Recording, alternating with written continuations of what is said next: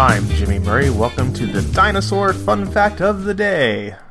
Today's dinosaur is Teratophoneus, a bone bed of fossils from the Rainbows and Unicorns Quarry in southern Utah's Kaiparowits Formation described in 2021 attributed to Teratophoneus suggests that the genus was a social pack hunter. The fossils, consisting of four or possibly five animals ranging from 4 minus 22 years of age, suggest a mass mortality event, possibly caused by flooding, or less likely by cyanobacterial toxicosis, fire, or drought. The fact that all of the animals preserved died within a short time period further strengthens the argument for gregarious behavior in Tyrannosaurids, with bone beds of Teratophoneus, Albertosaurus, and Daspletosaurus showcasing the potential behavior may have been widespread amongst tyrannosaurs in general. Don't forget to tell your parents to send us their suggestions and yours to at the Jimmy Murray on Twitter.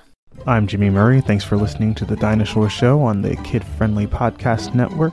Music by Kevin MacLeod, executive producer Chris Kremitzos.